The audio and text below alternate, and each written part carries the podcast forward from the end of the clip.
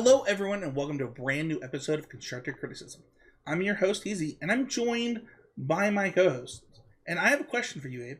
Uh, after getting home from work, are you more likely to A, stay in your work clothes, or B, immediately get into something comfy? Okay, I work at a bank. I have to wear a tie every day. Sometimes I have to wear a jacket with my tie. I am out of those clothes and into my pajamas within five minutes of getting to my house every day after work. It is not worth it.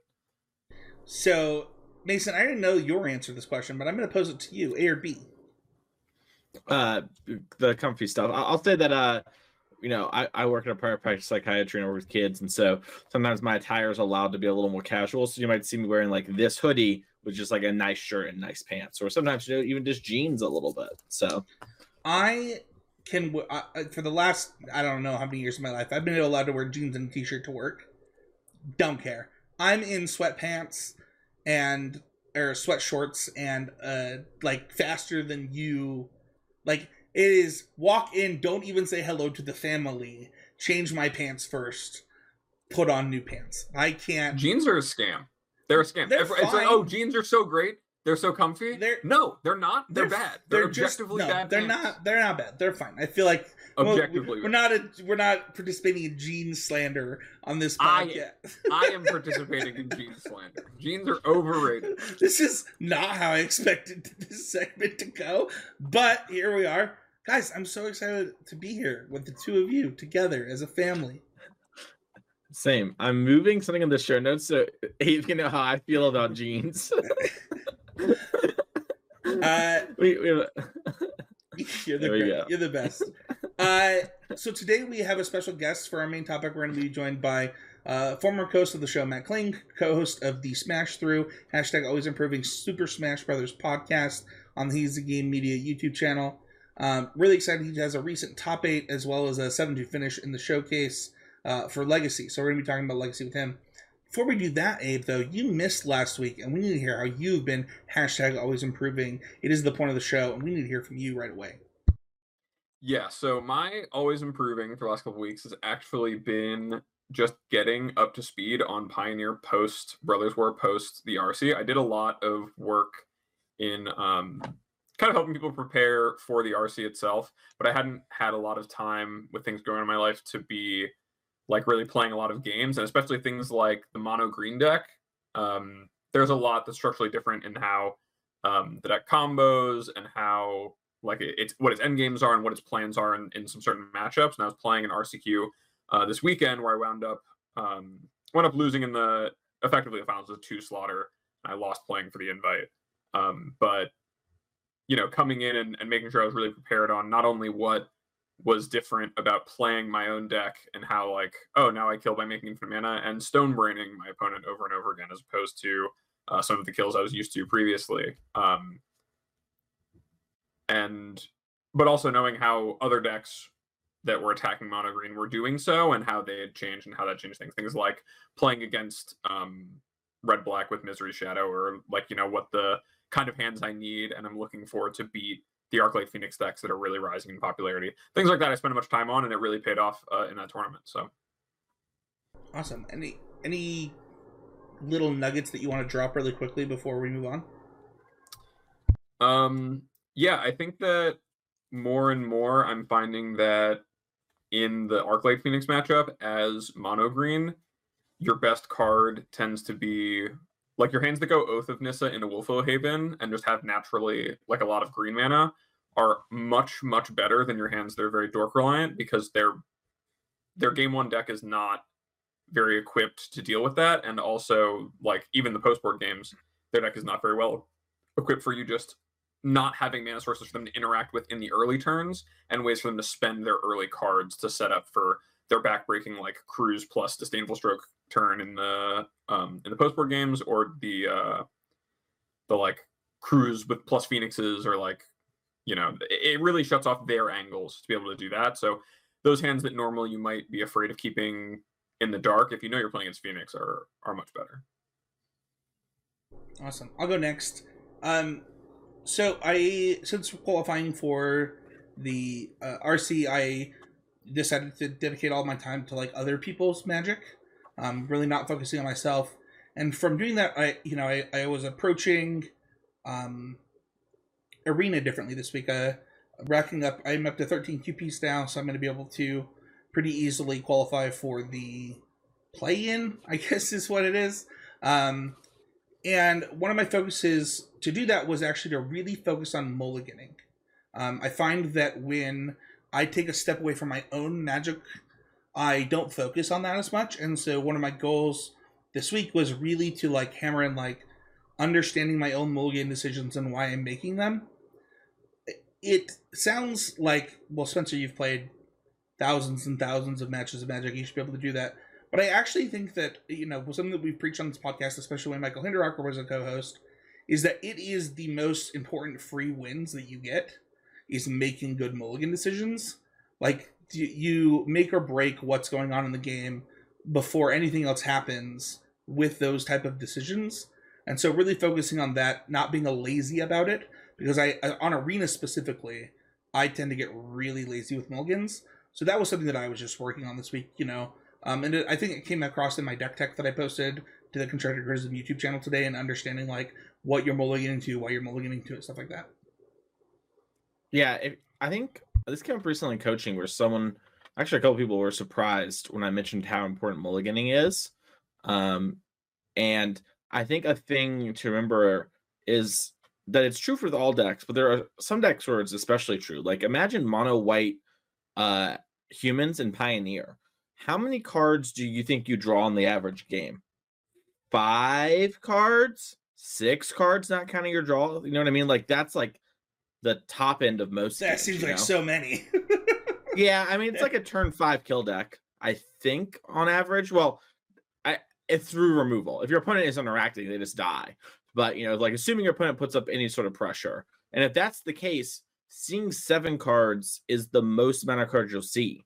So if your hand really needs a lot of help, it should like I think that helps like, you know, exemplify what Spencer's trying to say. Like sometimes it super duper matters and you just like you have to get good at mulliganing. It is a huge important part of the game. Yeah, it's it's hard to lose games because you have a bad hand if you decide that you don't want to keep your bad hand. Because Yeah. you'll just get a good hand sometimes. and the thing also. is, is that the other person isn't participating that way.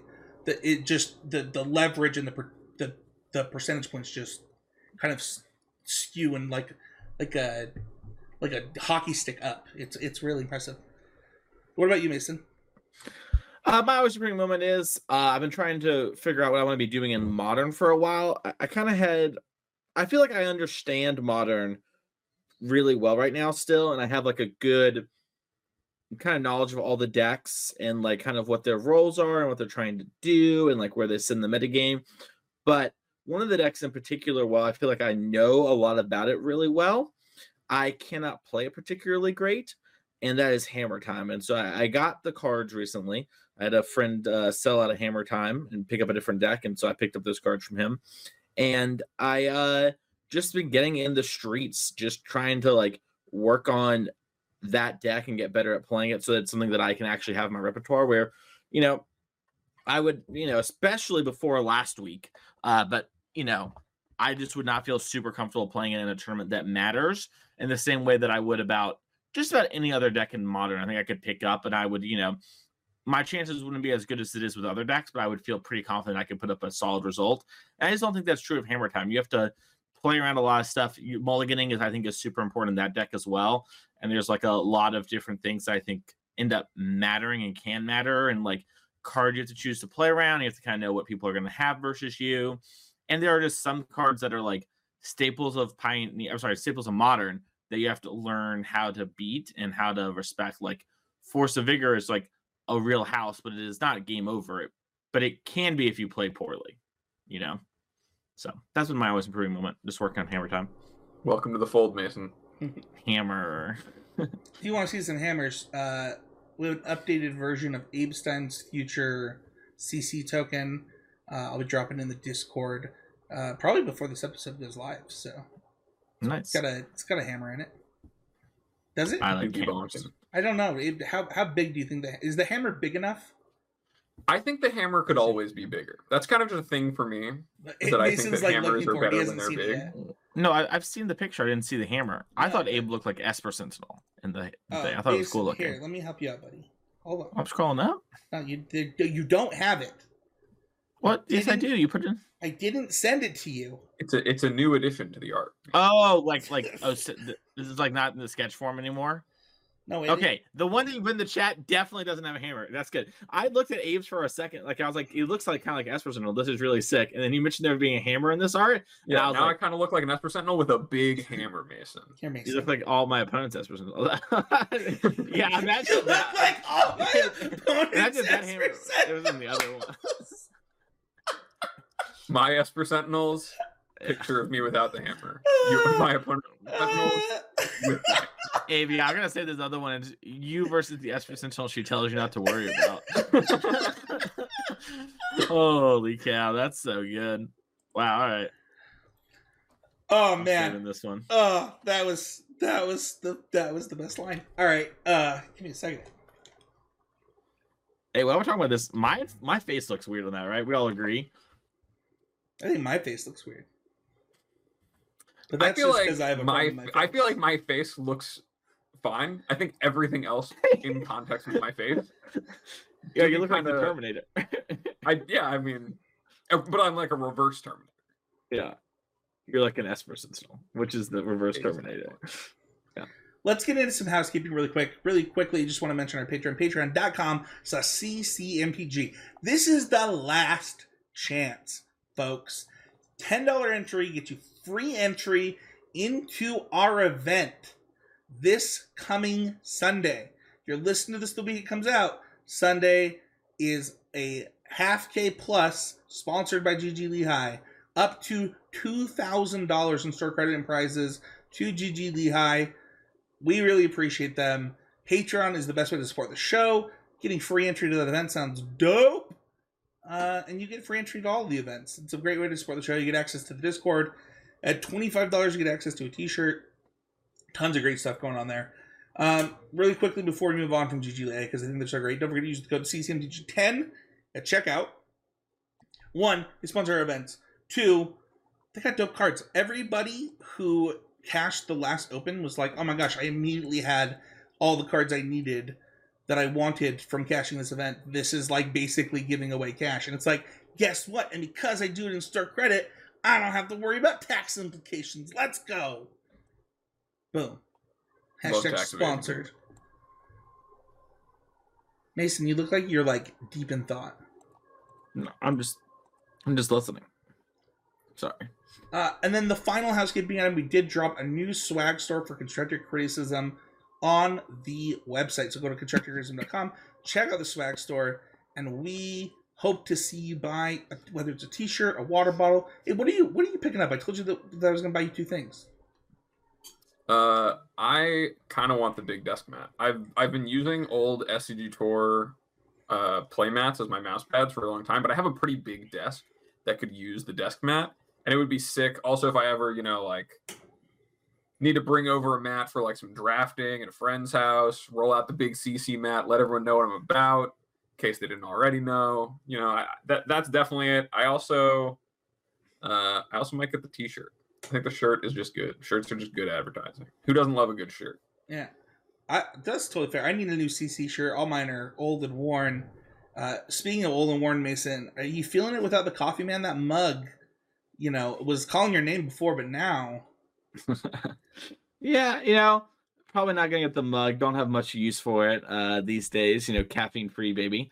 But um, yeah, I'd I'd probably end up getting you know the shirt and then gotta figure something else out exactly what's best. I might get something for someone as a gift. You know, oh, there you go. yeah. Hashtag always promoting with a gift. Let's go. Yeah. Tis the season. So. Uh that is gonna do it. Let's bring in our guest, none other than the King of Swing himself, the Witch King. And we are joined by none other than the Witch King himself, the uh the man, the myth, the legend, the I don't know, like the second or third most episodes of CC co-host of all time. Some it's gotta be in there. It's hard to keep track. You know days. what? It, it has to be fourth, right? It has to go literally me, Mason, Michael, you. I would believe it. Yeah, that's gotta be it. I mean, it's gotta be. It's the it's the only explanation. Matt, what though is the explanation for you suddenly turning into like a legacy guru? Um, well, for one, the challenges online are really good EV. Um, they are like 80 people and they pay down to top 64. So as long as you don't drop, you're basically getting half your money back for free. So So So it's like better than NFTs when it comes to exactly. Nice. not hard, but you know, uh, Matt, you you've actually been playing a ton of legacy. You had a, a legacy top eight, uh, not this weekend, but the the previous weekend. Uh, you did you had a seven two at the showcase. Um, you know, you got some five O's in leagues on. You know, since then you, you're just like really into this format right now. We try to do you know a legacy episode every so often, keep people that are in tune with the online metagame and and you know some of maybe their local events apprised of what's going on. Talk to us kind of about your recent results, like between those two tournaments. Like, what did you play? Yeah, so uh, I top forward the Legacy Challenge two weeks ago playing 8cast. Um, and honestly, that was pretty uh, a spur of the moment decision on what I was going to actually play. Uh, I basically just drew a drew a straw for that one. I have played most of the decks in Legacy at this point, so I'm pretty familiar with uh, the archetypes, and 8cast just sounded like a good time that morning. Um, and then just this last weekend, I uh, went seven and two, took twenty first in the showcase with elves, and that one was more of like a like a passion deck, I guess. I I have wanted to play elves forever, and uh, just haven't really pulled the trigger on it. And there were like the elves list running around with uh, elvish reclaimer, and I really didn't like those as much. But now that they've added like Fiend Artisans into the deck and made it more of a like control deck, the reclaimers make a lot more sense to me, and I'm just very much in love with this deck. Yeah, I want to I want to separate the two things out because I think eight cast is one that people like really expect. Like it's something that people we're going to see in their local meta games a lot. I mean, elves is too because there's people that love that deck, but eight cast is like I think a deck that people just you you should be aware of it. How did that event go for you? And were people as prepared for you as I think that they would be?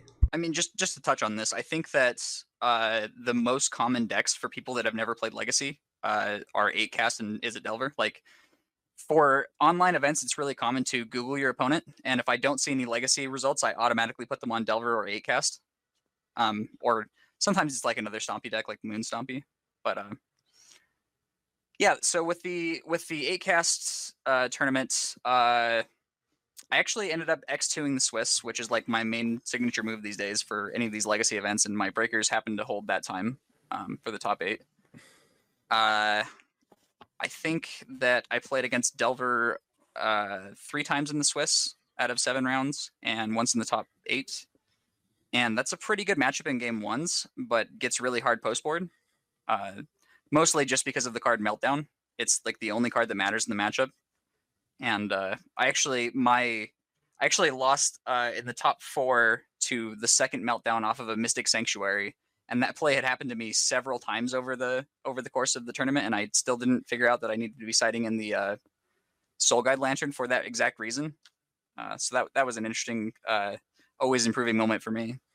Uh, but yeah, aside from that, basically uh, the deck is just about resolving Chalice of the Void and uh, then from there you just try to figure out how to win the game.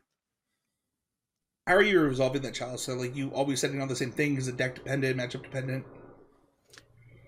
I, I don't think that you get to mulligan like that with that deck. Like if you have a hand that has a turn one chalice, you're pretty much keeping it and trying to just play the chalice on one. Sure. Um, but yeah, it's uh, obviously there are many ways to cast Chalice for one in the deck. Like you have uh, a bunch of fast mana with all the artifacts and ancient tombs and etc. Cool. Uh, talking about the elves thing, you talked about this being a passion deck for you.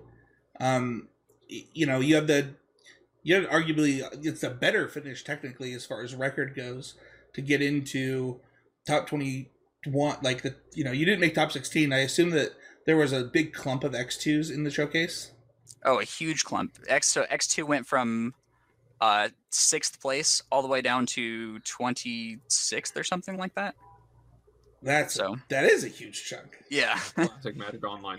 yeah, yeah. We probably could have used an extra round, really, but Classic RC situation. So so you had you had the same record as those in top eight, but like what you you actually sent me an interesting text that you were like, I won hundred percent of the matches where I didn't die on turn turn one or zero. I can't remember where the one yeah, turn turn one. Yeah, I won. I won every match where I didn't die on turn one, and uh, I honestly think that's just classic elves. To be honest, it's so good in any of the fair matchups. Like, it's the only deck that I think has like a 70-30 against Delver, and uh, basically any deck that's trying to go to turn four, you just almost can't beat elves because the thing is their engine is very powerful. It's hard to disrupt uh, through really any means. Like you can't really use removal very well because of uh, uh, Wirewood Symbiote and just like the ability to just keep playing more of these things. And uh, the counter magic isn't very good because of Allosaurus Shepherd. So So how did you kind of construct your elves deck going into this tournament? How did it play out? And then like what were your thoughts on the format kind of afterwards? Well, interestingly enough, Elves is probably currently the most agreed upon list in Legacy. Like, basically, everybody plays the same exact 60 and 14 of the same 15 sideboard cards. So you really have like one to two flex slots in the sideboard and maybe one flex slot in the main if you don't want to main deck two endurances. Um, so yeah, I mean the list was pretty stock. I ended up playing uh one elephant grass in the sideboard as my tech slot. I don't know if it was any good, but it would have been No, good in the match in the matches that I lost, but I didn't have it. So a little behind the scenes, Matt messaged me and goes, Am I just crazy for registering want to register an elephant grass? And I go, hundred percent. And he's like, Cool. Elephant Grass owns. I, I had the I had the opposite reaction. I was like, that sounds like some hot tech. I I think uh, yeah, it's it's tough though when it's just a one of right. Like Yeah. I don't think you can realistically play more than one. You probably can't realistically play one, but uh, you know, But if you Yeah, had that- drawn it, That's my thoughts. We're playing one elephant grass.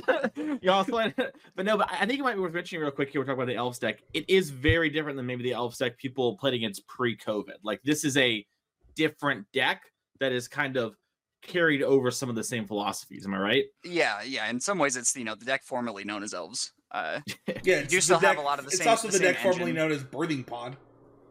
You, you still have a lot of the same engine. Um, you know, with with uh the Allosaurus Shepherds and the Wirewood Symbiotes and the Elvish Visionaries and the Natural Orders and the Green Suns. So it's like it's still got the same core package, but it plays out pretty differently. Rather than being like uh, a snowbally uh, play to the board kind of deck, it more tries to control the game until like turn three or four and then make a crater hoof, which to be fair was already the elves plan, but it's just kind of a different way of getting there. Like the idea is that the opposition agents give you more uh, game in some of the less fair matchups, and especially it's uh, it's really relevant against Doomsday specifically. Like that's a combo matchup that I actually think you're probably like close to 50-50 in now.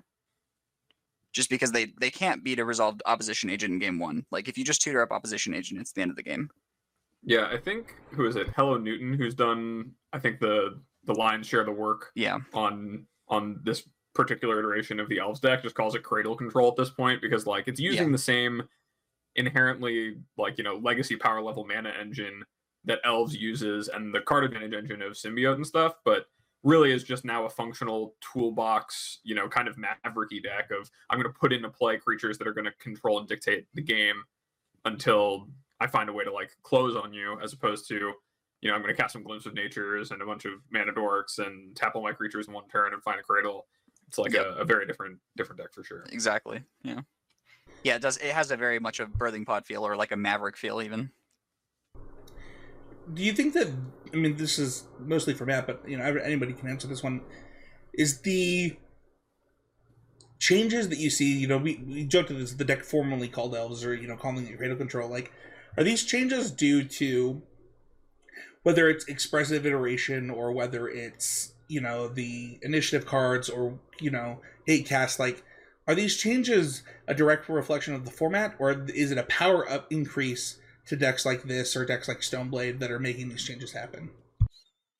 I mean, it depends on how you how you look at it. Like, I think that this elves deck is better against most metagames um, than former elves would be.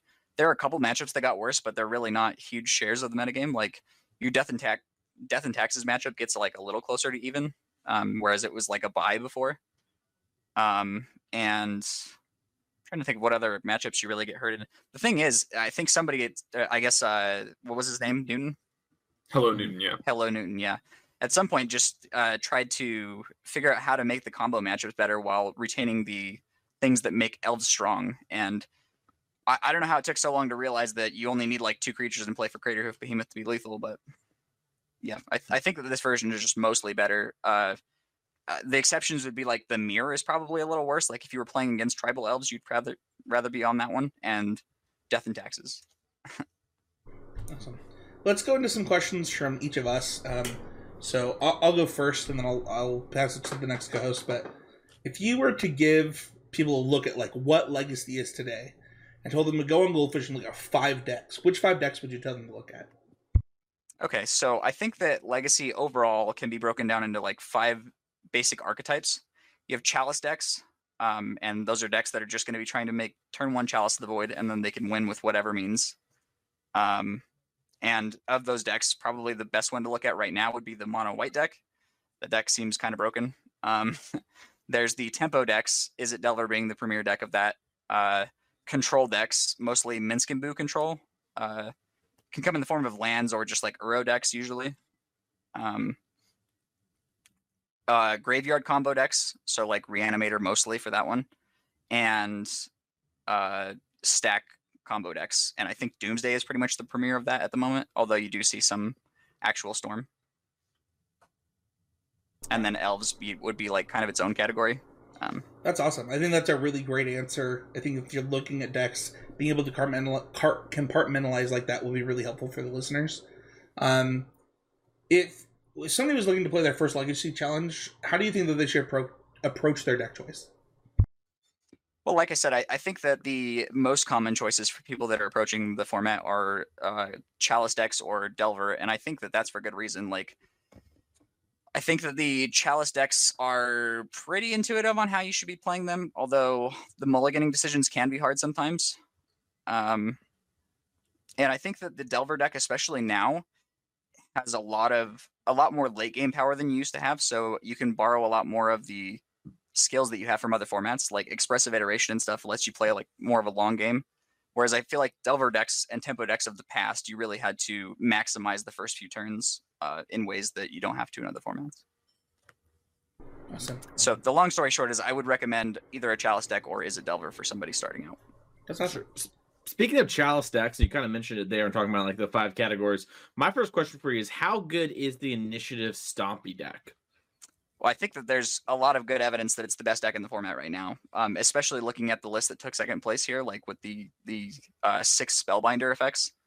Uh, I'm not really sure what the best strategy to attack that is right now. Like, I mean, I think the Elves has a reasonable matchup against it, but uh, if you saw the person's tournament report, they did beat Elves twice in the first two rounds. So, mm-hmm.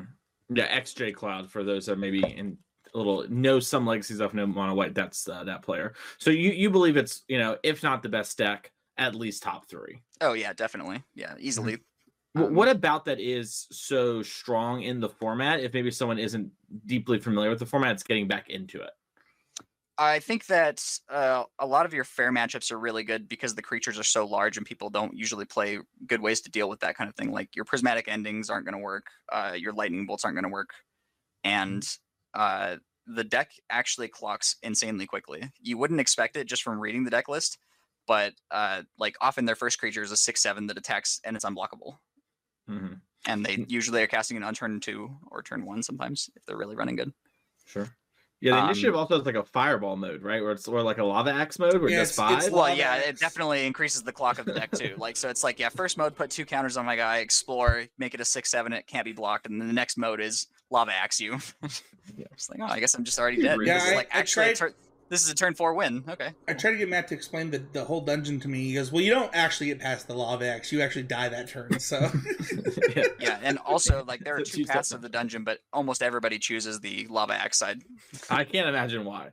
I, I I think through studying research, I'll figure that one out, and I'll come back to the show in a couple weeks and tell y'all why. Uh, but my other question for you has to do more with the gameplay side of Legacy, and kind of maybe how you feel. This is very subjective. How do you feel how are you liking and are you liking Legacy more now that we're getting more cards that are entering the format from the outside? And that can be you know as far back as Modern Horizons one and two, but also things like Kappa Cannoneer, the initiative cards. Do you think that's made Legacy a format you enjoy more? Uh, yeah, I think it's I think it's better. Honestly, I I like that every deck has to play a way to close the game, and they just keep printing better and ways uh, better and better ways to do that. Like Minsc and Boo is a great way for the control decks to close the game. Uh, Kappa Cannoneer is a great way for the 8cast deck to close the game. Um, and then you know the initiative creatures are also just great at closing a game. Hmm. Um, well, time will tell whether the the mono white stompy deck is actually good for the format. I mean, we haven't had very much time to adapt yet. It's only been uh, on Magic Online for like a couple weeks now. So Yeah, I think uh I think it's definitely with decks like Stompy decks, it's like, yeah, there's a busted threat that you can cast for cheap, and then the people are gonna start doing it. And especially when Stompy decks are already so much the meta, Mhm. it's kind of a, a difficult thing to adapt to. But um kind of on theme with that, it feels like to me, as someone who only really ever picks up Legacy for the occasional like paper event, um, where like there's stuff going on because I have the cards. It's always like, oh, you should just play Delver, like most people do, play Delver or play like some blue Stompy deck because these are generally the best decks. And that's just kind of been the case for the last like 10 years of the format. That's just, oh, just play Delver, it's always the best thing. Do you feel like these uh, you know, these releases, things like the initiative cards, things like Minsc and Boo, um, like change that? Do you think that's still the truth about like the way the format is that is, is it Delver will just always be kind of the best thing to be doing, and if you know how to play it well, then you're fine and you're good. The thing that's really great about Izzet Delver is that you just don't have any matchups where you don't have any agency. Um, like playing elves, like I said, I I lost all the matches where I died on turn one, right? Because there was just nothing I could do. Um, and Delver doesn't really have those. Uh, your matches are always going to get better post board, which is pretty great. And uh, yeah, I think it's just a strong deck. I, I think it will always be a strong archetype at the very least. I mean, we've seen it uh, go through a lot of changes. Like half the time they don't even play Delver anymore. Um, yeah, from an archetypical archetypical standpoint, it will always be something very valid to do. Um, and I would say that the advice to just play Delver has gotten better over the years rather than worse because, like I was saying, the deck is a lot more analogous to something you might play in modern or or uh, other formats, as opposed to like. Grixis Delver. I think that that deck required a lot more finesse. Like Murktide's like a hammer, you know, like it works all the time. Yeah, yeah. it's a lot more, especially before Probe was banned, of like really having to think about every single card you cast and when you were casting it, and fighting over like Deathrite Shamans, things like that. yeah, Death Very, very intricate format. Yeah. at that time. Yeah. Yeah. Um, so kind of on that, um, on a statement of, uh, you know, it's kind of like playing, you know, like Izzet Murktide in modern? What are some skills that you think a player could get out of if they decide, okay, maybe I should pick up and play some legacy, get into the legacy challenges. I want to improve. I mostly play modern pioneer and standard because these are the formats for the RC, but I'm looking to get better. What are some skills that you feel like specifically from legacy you like could serve to gain by really uh, investing yourself in the format a little bit. Yeah, so I think one of the big differences about Legacy versus other formats, I mean, with the exception of Vintage, is that a lot more of the deck is uh, air. So knowing what's actually important in the matchup is it's uh, it's important in every format, obviously, right? But I think it's really accentuated in Legacy, um, like mulliganing with discretion on based on what your opponent's playing, or just knowing what to fight over. Like like I was saying in the eight cast matchup, like game one, eight cast versus Delver is pretty free for eight cast, and then the post board games everything becomes about this meltdown and the delver is just trying to cast meltdown multiple times in one game and both players are trying not to you know from the 8cast side you're trying not to get melted down from the delver side you're trying to you know melt them down so yeah I, I would say that the biggest thing you can pick up from playing legacy is just understanding more uh, what a matchup is about specifically it's a lot easier to glean there Yeah, that's a great one. Awesome. Well, I want to thank you, Matt, for your time today. That's all the questions that we had. Um, kind of as a cast, uh, if people wanted to find you to talk about Legacy, or if they wanted to listen to you, maybe talk about other games, where could they do that? Uh, that would be kind of difficult. I do have a Twitter technically still, but I check it pretty rarely. Um, it's at the Witch Cling. Uh, could probably send me a message on Facebook. I'm pretty pretty generous about answering anything. Um, Yeah. and then you know it would just be my name. Where could they listen to you talk about another game, Matt? Oh well, yeah, we can listen to me on our other podcast as well. That's right. not gonna say you just can't can't bring yourself to. on Smash through. There you go. The always improving podcast about Smash Man, it's like pulling teeth. Mason's so happy. He's like, "This is the best day of my life." Matt's just not on that always promoting lifestyle. You know, he's just yeah, You know, sorry, he's, got, he's got some stuff to work on. yeah. Now the game- For real, man. Thank you so much for your time. We really appreciate it. Uh, I thought that that was a really good segment, and we appreciate you jumping on to talk to us about it. Yeah, thanks for having me. Bye, Matt. Dude, that was so fun to talk to Matt. I love talking to Matt. Yeah, that's what I'm talking about. That's the first time I ever talked to Matt, but I did listen to one episode of CCMTG that he was on before joining the show. Oh So, yeah, I was familiar, but yeah, that was, that was the only time I'd ever. My first I- Kling interaction. I should have yeah. introduced you. I actually had thought that he had been on the show with you in the past. All right, our Patreon question this week comes from Andrew. He says there are a million sources of info out there. How do you parse that to find what's viable and trustworthy, and put it into action? The- we actually talked about this. I swear we talked about this exact thing like less than two months ago, didn't we, Abe? Yeah, I don't know if it, w- it might have been a little bit further out than that, but it definitely is one of the hardest things, especially as information has gotten a little more scarce than it was a few years ago. Uh, before it was like pretty easy to say, okay, I can just read articles from reputable sources like Star City Games or uh, or Channel Fireball, TCG Player, and kind of uh, figure it out from there. But as that's been more and more uh, decentralized, it's it's hard to know. I would say that it takes a little bit of having your own opinions and kind of knowing what it is you're trying to learn and then looking at all of the sources of information looking at who it's from. You kind of have to like vet your sources in a way of just looking at what someone's saying and why you know how well they're explaining what they're saying and if it makes sense to you with what you know. Um, and then if you're really just looking for like overall knowledge or quick quick hits i think that still the content that's out there is good for that um, you know uh, we've had guests on who write plenty of articles mason writes plenty of articles that kind of touch on what's going on um, at any given time in formats and that stuff is good for painting a picture so to speak. But if you're looking for things that are like cutting edge i would say to just really develop a content consumption relationship with um, with some people who you look to and want to play more like or understand their process more. I know I've done this in the past with uh, Cain Rianhard, who we had on the show um, about Pioneer. There's a lot of times where I've been like, okay, I need to play. I'm going to play this event like how Kane would play, um, or you know, the same with many other people who've mentored me in Magic. And you can do the same kind of thing. It's just about finding what um, what really resonates with you and what makes sense to you and what you think is going on. I uh, when I was getting into really competitive Magic, this was this was I'm a I'm gonna make myself a boomer. At the time, uh, he was not considered the goat, but I made myself the self-proclaimed PVDDR number one fan. Like, I have PVDDR signed tokens. I have like had him on this podcast, on my previous podcast, on my previous YouTube channel, on this YouTube channel. Like, I think that uh, emulating somebody that you respect is a really good way to go. Um, but also, while you're doing that, you have to understand your own fundamentals and your own beliefs. Otherwise, you, I don't think you'll know who to respect. I know that sounds kind of weird, but like, uh, I don't want to throw YouTubers under the bus, but like there, there are some content creators that like their their content is the con like the, it's playing Magic every day best of one on a ring like that's the content right that's it and if that's not your goal that's probably not who you should be emulating right? You should look towards maybe an scg grinder or an nrg grinder that like fits your style or like a you know a pro player. You know maybe maybe you want to be best deck best player mike Sigrist, right? Like you got to figure out what it is that you're trying to emulate and then do that.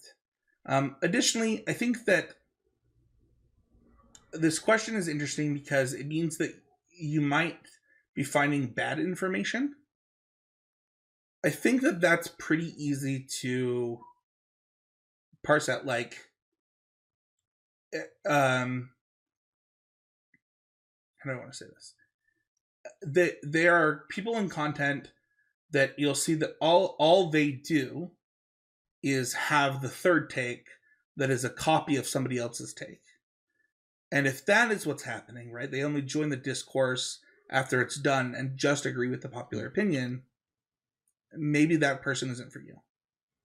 That is a way that I have found has helped me disassociate myself from opinions that maybe aren't as vetted and they're just trying to gain clout. But I don't know. What about you, Mason? Yeah, I, I I, my, my uh, sort of read on this question and everything is kind of like, how are you supposed to figure out? Sorry, let me rephrase this. My sort of read on the, the question, the situation presented here is like, how am I, the player and the person who's trying to improve at Magic, figure out which sources are the sources that are getting like the best information and like how am I supposed to know what is sort of the most helpful for me and stuff like that. And I think the truth is is that you need to try and figure out what people are trying to say and less what they are saying. And I will give you an example that was very helpful for me at the RC. So I got to the RC on Friday, you know, when I had some lunch, got to the RC hall and I'm playing Phoenix. And I was talking to a bunch of the Phoenix players there, and Ross Merriam was there. And Ross had just, I think, got third in the SCG the week before the big 30K playing Phoenix. I'm like, Ross, you're playing Phoenix, right?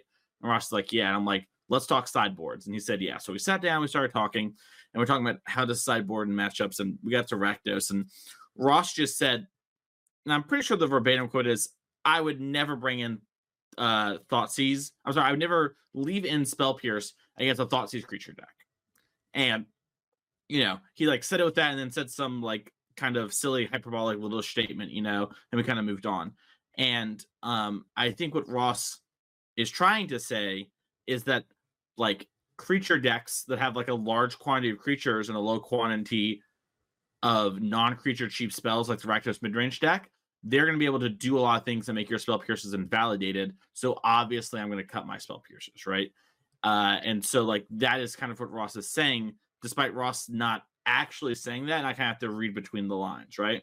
Where before, and some people still do, to be fair, uh, leave in some number of spell piercers to try and catch things like Go Blank. Uh, but I kind of lean towards Ross's opinion right now that hey, the deck has so many creatures, they can just wait on the Go Blank. It's still really good on turn five as it is on turn three. And if you go for something tapping out, then they can tap out for Go Blank. So that's kind of my uh like real life example. I hope that's helpful. You kind of have to listen for what people are trying to say, even though they don't always say it in the most clear ways, and sort of figure out where they're coming from. Because once you understand that, you can understand more of other things. And I think the other part of this, part two, is you need to get better at understanding magic as magic and less as like the format and thing that's going on. And I know this is a this is a good example of like you kind of figure out what I'm saying. But what I mean is if you understand magic on a more fundamental level of like mana as being one of the most important things in the game and like how strong creatures are and repetitive sources of damage and resources, once you kind of understand that stuff and less like Rakdos good versus Phoenix, these things become a lot easier, in my opinion. And I hope that second part isn't too confusing for listeners. I I don't think it is. And also, like I, people always say that my when I give them advice, like how do I improve Magic, I always am like, have you read, read Reid Duke's Level Zero yet? His his full course yet? And they're like, isn't that like super basic? I was like, yeah, but do you know it all? Like, do you understand the whole thing? Because hmm. like, if you don't, you're not past level zero yet. Yeah. And I read it every year. Mhm. Every year.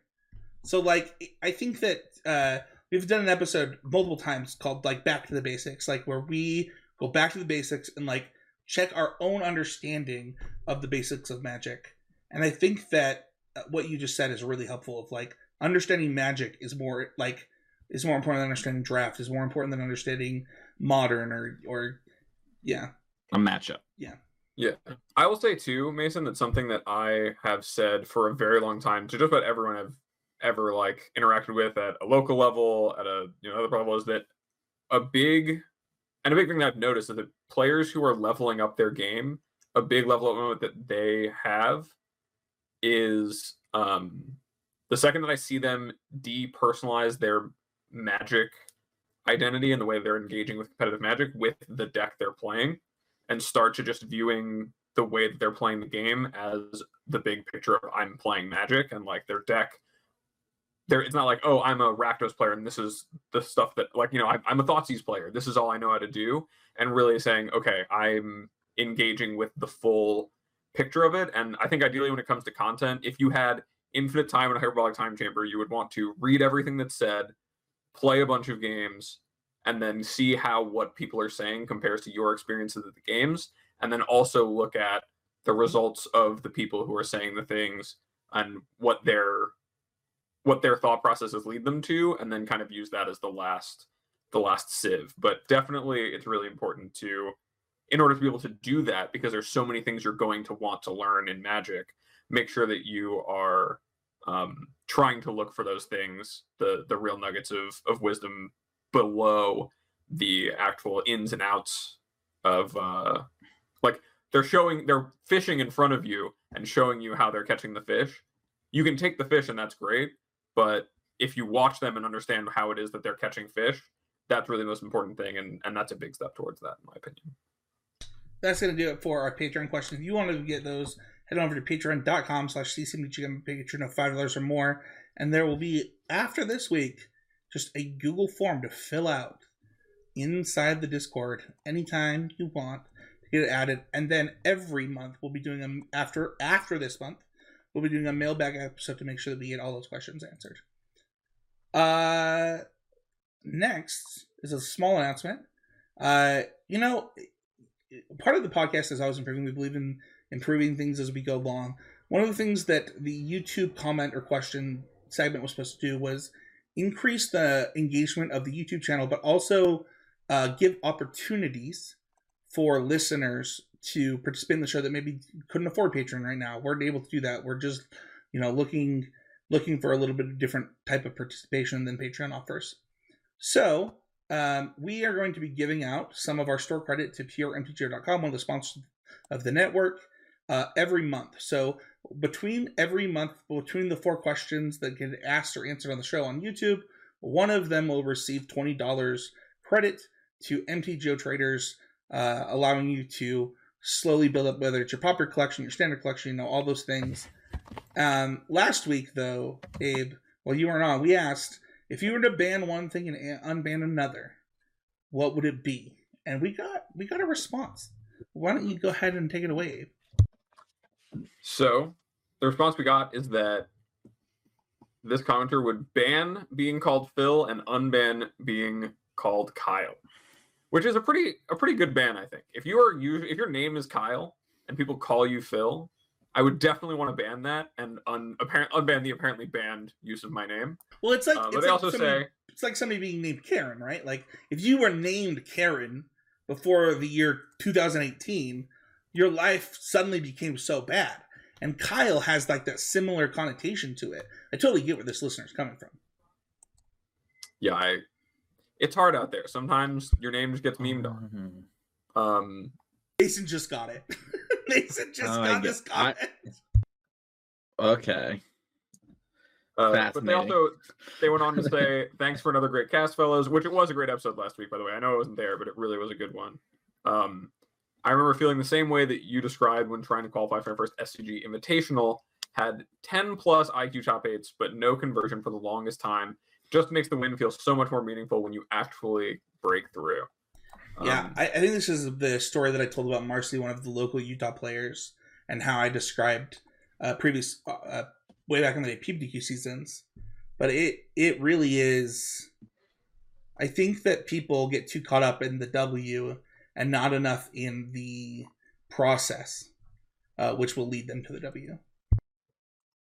Yeah, absolutely. It really is. It really is the best feeling if you engage with it and don't give up and you grind it out and you get there. It's really something special. It's what makes making those W's that you get because as we talked about before, Magic's a game that makes more losers than winners by a wide margin. The times you're a winner, gotta gotta revel in those. Um, but that does it for our YouTube uh, comment slash question this week. Uh, you can check out the rest of the network, whether it's uh, the wonderful drafting archetypes by Sam Black. Common Knowledge is coming back Uh, and then Mythicast will be returning soon as well with myself and Mythic Michaela. Uh, like, sub, and comment. Leave your YouTube comment. Let us know if you have any questions for this week's episode or for future episodes. Like I said, store credit to mtgotraders.com. Uh, if people want to find you, Mason, we're going to do that.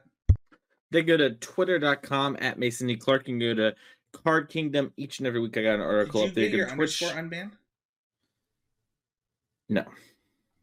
Uh okay, sorry. Uh you go to twitch.tv slash the Mason Clark. Uh you can find me Twitch there, and you can find me at all of the NRG coverage over on the NRG series on Twitch and YouTube. Doing commentary. So Awesome, Abe.